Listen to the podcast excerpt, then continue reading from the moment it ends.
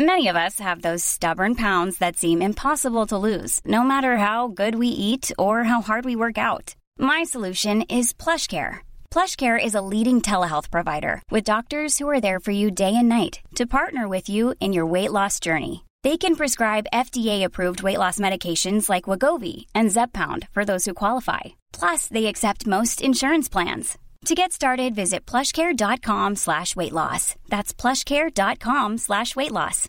Here's a cool fact. A crocodile can't stick out its tongue. Another cool fact, you can get short-term health insurance for a month or just under a year in some states. United Healthcare short-term insurance plans are designed for people who are between jobs, coming off their parents' plan, or turning a side hustle into a full-time gig. Underwritten by Golden Rule Insurance Company, they offer flexible, budget-friendly coverage with access to a nationwide network of doctors and hospitals. Get more cool facts about United Healthcare short-term plans at uh1.com. This is Paige, the co-host of Giggly Squad, and I want to tell you about a company that I've been loving, Olive and June. Olive and June gives you everything that you need for a salon quality manicure in one box. And if you break it down, it really comes out to $2 a manicure, which is absolutely insane. It's also so easy to get salon worthy nails at home with Olive and June. The difference between how your nails used to look when you did them yourself and now with the Manny system is a complete game changer. The best thing about Olive and June too is it's a quick dry. Dries in about 1 minute, lasts for 5 days and full coverage in up to 1 to 2 coats. Visit oliveandjune.com slash perfectmani20 for 20% off your first system. That's oliveandjune.com slash perfectmani20 for 20% off your first system system.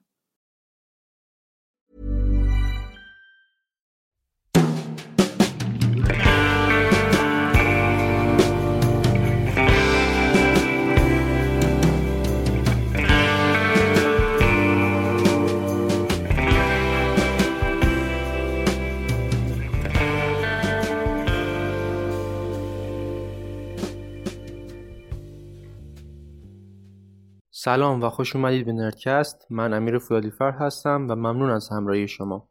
بعد از یک وقفه طولانی که در کار بنده و همه دوستانی که در این زمینه فعالیت می‌کنن افتاد سعی شد که دوباره همه چیز به روال عادی برگرده و قسمت های بیشتری در خدمت شما باشم. نردکست در حال حاضر در هامی باش عضوه و شما می‌تونید به صفحه نردکست در هامی باش مراجعه کنید و کمک های مالی خودتون رو انجام بدید. کمک های مالی شما صرفا برای بهتر کردن تجهیزات این برنامه است. و سعی میشه با کیفیت بسیار مطلوب تری محتوا به دست شما برسه. همینطور برای حضور در نردکست با توجه به موضوعات هر قسمت می‌تونید با ایمیل برنامه که در توضیحات قرار داده شده در ارتباط باشید. در توییتر هم علاوه بر دانستانی های بیشتر اخبار قسمت های بعدی هم اطلاع رسانی میشه. در این قسمت به دوران رنسانس پرداختیم دورانی که باعث پیشرفت هرچه بیشتر بشر شد.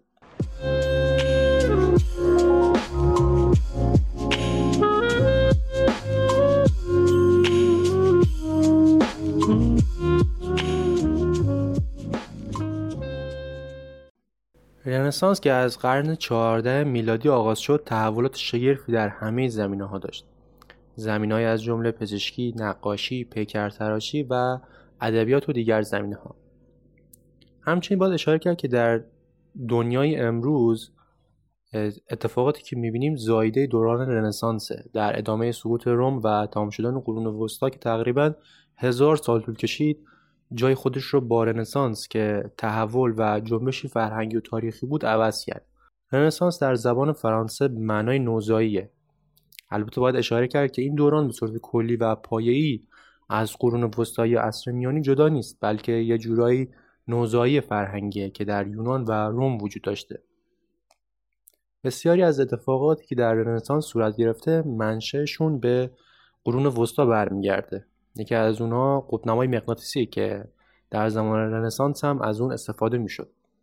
از دیگر اتفاقاتی که جدا کننده دوران رنسانس با قرون وسطا بود تغییرات اجتماعی بود. به طوری که نظام اجتماعی قرون وسطا یا فئودالیسم دیگه کارآمد نبود در رنسانس. اشراف و ایان با سیاست های غلطی که در پیش می‌گرفتن نمی‌تونستن به نیازهای جدید جواب بدن.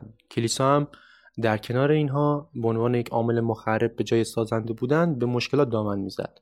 پدرهای روحانی و همچنین پاپ که تحت سلطه پادشاهی فرانسه بود برای منفعتهای شخصی تلاش می‌کردند. و همینطور هم کلیسا در زمینه های زیادی به دنبال تفتیش عقاید بود. به طوری که افراد زیادی رو به عنوان مرتد و جادوگر دستگیر و در دادگاه یک طرف بازجویی می‌کرد و اعدام می‌کرد در نهایت.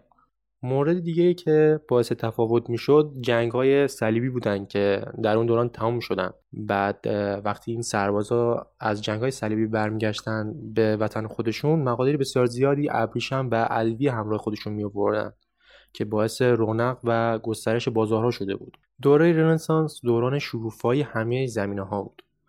هنرمندا و پیکرتراشان از رنگ و سنگ استفاده بیشتری می‌کردند.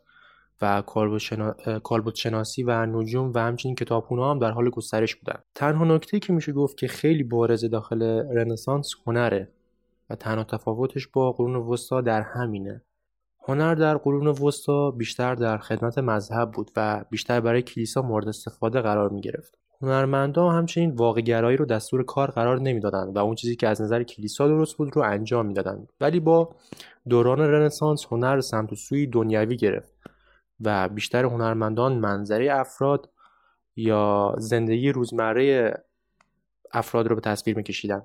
در این دوران مذهب به کل حذف نشده بود. این تصور اشتباهیه. بلکه بسیاری از نقاشی های معروف که مذهبی هم بودن در همین دوران کشیده شدن. نقاشی معروف لئوناردو داوینچی به نام شام آخر و همینطور مجسمه داوود میکلانج. در ادامه در مورد قرون وسطا بیشتر توضیح میدم.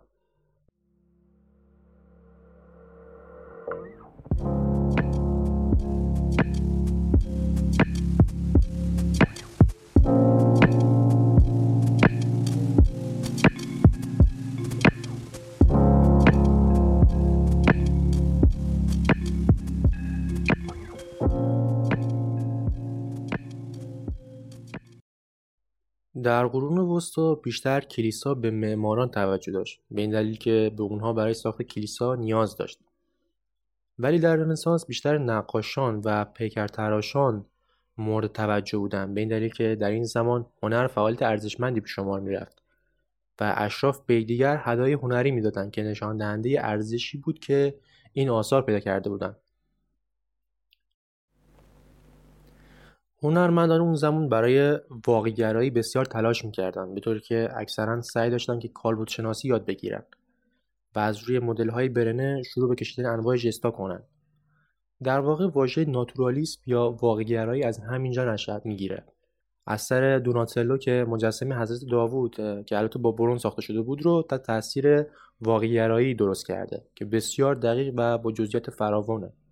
از دیگر افرادی که میشه به این لیست اضافه کرد در سبک واقع گرایی جیوتو دیبوندون است که با افزودن حالت واقعی مثل غم، خوشحالی یا حتی خستگی از هنرمندان واقعگرای معروف اون زمان میشه به حساب آورد.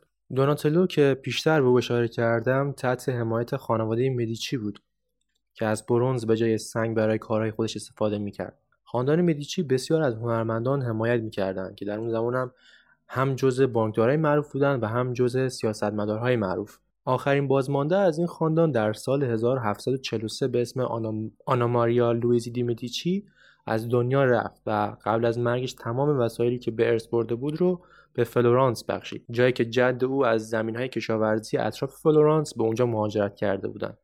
تکنیک های نقاشی امروز نیز از رنسانس نشأت می‌گیرند. بعضی از این تکنیک ها از هزاران سال قبل از رنسانس به این دوران اومدن و این دوران زمان شکوفای این هنرها بود. عنوان مثال پرسپکتیو که نقاشی به نام مازاچو که به اشتباه فکر میشه که ابدا کننده پرسپکتیو استفاده می‌شد. ولی خب مازاچو این تکنیک رو از یک معمار و نقاشی به نام فیلیپو برونلسکی آموخت. وقتی که آثار مازاچو رو مشاهده می‌کنیم می‌بینیم که تلاش او برای عمق دادن به اثرش بسیار واضحه. از نقاشی معروف او میشه به رانده شدن آدم و هوا از باغ عدن که برگرفته شده از فصل سه کتاب جنسیسه اشاره کرد. خب اشاره کردم که تکنیک های هنری در اون زمان بیشتر شده بودن و مازاچو از پرسپکتیو و عمق در کاراش استفاده می‌کرد. تحول هنری بعدی که در اون زمان استفاده می‌شد استفاده از رنگ روغن بود. به جای بقیه وسایلی که داخل رنسانس مرسوم بود. هنرمندانی مثل یان وان آیک که به خاطر تسلطی که در استفاده از رنگ روغن داشت به پدر رنگ روغن شهرت یافت. در رنسانس هنرمندان بیشتر از رنگهای لعابی که رنگ بسیار مطلوبی نداشتند و تصاویر کدر به نظر می رسیدن استفاده می‌کردن روش دیگه هم که استفاده می‌کردن دیوار نگاره بود که با استفاده از رنگدانه بر دیوارهای نمدار استفاده می‌شد. هر دوی اینا نیازمند سرعت عمل بود چون رنگا به سرعت خوش می‌شدن و اون انعطاف پذیری که یک هنرمند لازم داره رو نمی‌تونستن داشته باشن. در مقایسه با تکنیک های قدیمی استفاده از رنگ روغن که دیرتر خشک می‌شد و همینطور رنگ ها شفافتر به نظر می رسیدن و یک درخشندگی داشت بسیار مورد توجه قرار گرفت. همینطور استفاده از سایه روشن بیشتر در کارها نمایان شد و که به هنرمندان اجازه نشان دادن جزئیات بیشتر را می‌داد. هنرمند معروف بعدی که در مورد اون دوست دارم صحبت کنم داوینچیه. لئوناردو داوینچی که 1452 میلادی به دنیا اومد میشه گفت که یک رنسانسی به تمام معناست. چون تماما همه چیز رو به چالش میکشون. بسیاری از تحقیقاتش کمک عظیمی به بشریت کرده از لباس قواسی گرفته تا موتورهای بخاری که طراحی کرده و همینطور تانکو و مسلسلها و بقیه ادوات جنگی که اختراع کرد. همچنین او استاد کالبد شناسی هم بود به طوری که جنین در شکم مادر رو به صورتی دقیق طراحی کرد که در الان هم میشه از اون استفاده کرد در علم پزشکی. در مورد اینکه گرایش جنسی داوینچی داخل اون زمان چی بوده هیچ منبع موثقی در دسترس نیست. به این دلیل که او در جوانی همراه دو مرد دستگیر میشه که به او اتهام همجنسگرایی هم می‌زدن. ولی خوب اثبات نشد. لئوناردو به طور کلی زندگی شخصی خودش رو به شدت از دید همگان پنهان نگه داشت. به همین دلیل هم است که اطلاعات بسیار کمی داخل این زمینه موجوده. لئوناردو در متنی به دوستداران هنر و نقاشی نصیحتی می‌کنه که خودم بسیار از این متن لذت می‌برم که اون رو برای شما می‌خونم. توصیه لئوناردو به نقاشان جوان. جوانان باید در ابتدا پرسپکتیو یاد بگیرند و پس از آن تناسب اجسام را بیاموزند. سپس باید از روی بعضی از آثار خوب کپی برداری کنند تا با شکلهای ظریف آشنا شوند. سپس از روی طبیعت کپی برداری کنند تا با تمرین قوانینی که یاد گرفتند آنها را تثبیت, تثبیت کنند. و سپس هنر خودشان را به کار ببندند. برای نقاش لازم است که کاملا با اندامهای بدن برهنه در تمام موقعیت‌ها و وضعیت‌های ممکن آشنا شود و کالبدشناسی عضلات، استخوان‌ها، ربات‌ها، رگ و پی را به خوبی بدانند. نقاش باید تنها بماند.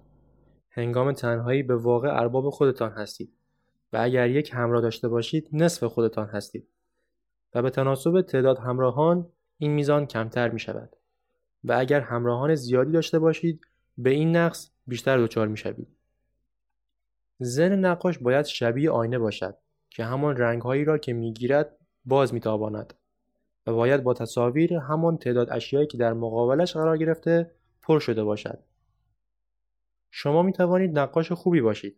اگر بتوانید با هنرتان هر نقشی را که طبیعت ایجاد کرده نمایش دهید. و شما قادر به این کار نخواهید بود مگر اینکه آنها را ببینید و در ذهنتان تثبیت کنید.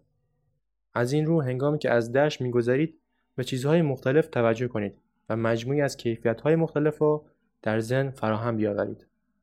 لئوناردو داوینچی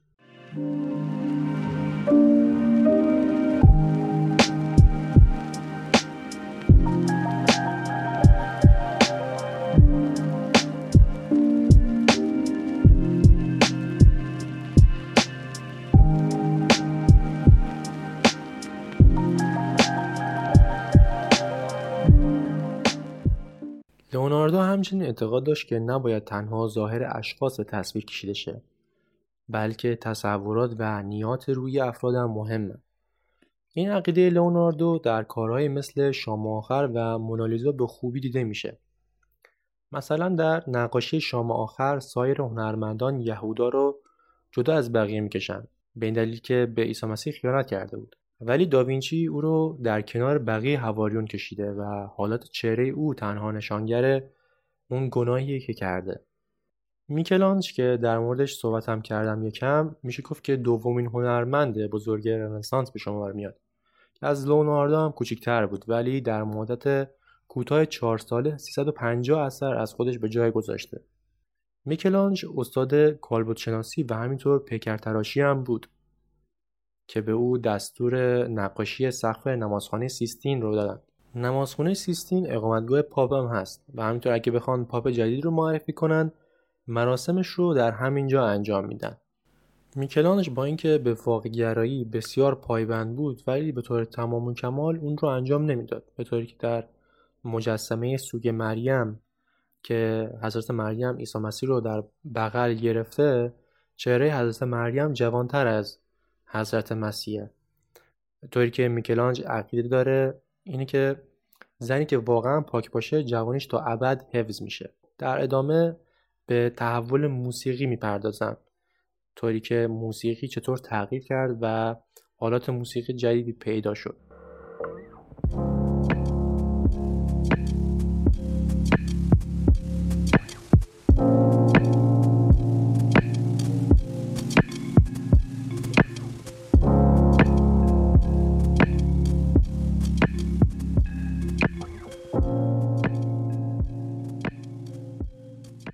تغییر بعدی که دوست دارم در موردش صحبت کنم موسیقیه. درست مثل تمام زمینهایی که دستخوش تغییرات شدن موسیقی هم از این قاعده مستثنا نبوده. در ابتدای دوره رنسانس در فرانسه معمولا دو یا چند نوع ملودی همزمان نواخته می‌شد. ولی بعدا این روش با در هم نواختن ملودی ها یا ترکیب اونها جایگزین شد که به این کار میگن کنترپوان. نواختن این نوع موسیقی با آلات موسیقی جدیدی احتیاج داشت که به همین دلیل آلات موسیقی مانند ویولون و پیانو ابدا شدند. یکی از مهمترین آهنگسازان اون دوران جیووانی پیرلویجی دا پالسترینا بود که حدوداً 500 قطعه مختلف موسیقی ساخته. البته که اغلب قطعه های موسیقی ساخته شده در اون دوران برای کلیسا بود و در مراسم عشای ربانی یا شام خداوند نواخته می‌شد. اگر نمی‌دونید مراسم چیه باید بگم ریشه این مراسم برمیگرده به اسیر شدن و کشته شدن عیسی مسیح در شام آخر. از دیگر های معروف اون زمان میشه به وینچنزو گالیله پدر گالیله معروف اشاره کرد که به او لقب پادشاه موسیقی داده شده. وینچنزو یک فرضیه موسیقی خودش رو پیشرفت داد و باعث شد که اپرا و تکخانی به جای همخانی مرسوم داخل اون زمان ظهور پیدا کنن. خب رسیدیم به انتهای قسمت پنج نردکست. امیدوارم که از این قسمت نهایت استفاده رو برده باشید. همونطور که اول اشاره کردم شما با حمایت مالی از نردکست در سایت هامی باش به بهتر کردن هرچی بیشتر این برنامه کمک می‌کنید. همینطور با دنبال کردن نردکست در توییتر از اخبار این پادکست بیشتر مطلع میشید. موضوع قسمت های بعدی نردکست در توییتر اعلام میشه که اگر دوست دارید به عنوان مهمان در موضوع مورد نظر حضور داشته باشید می‌تونید با ایمیل برنامه در تماس باشید. تا قسمت بعدی بدرود.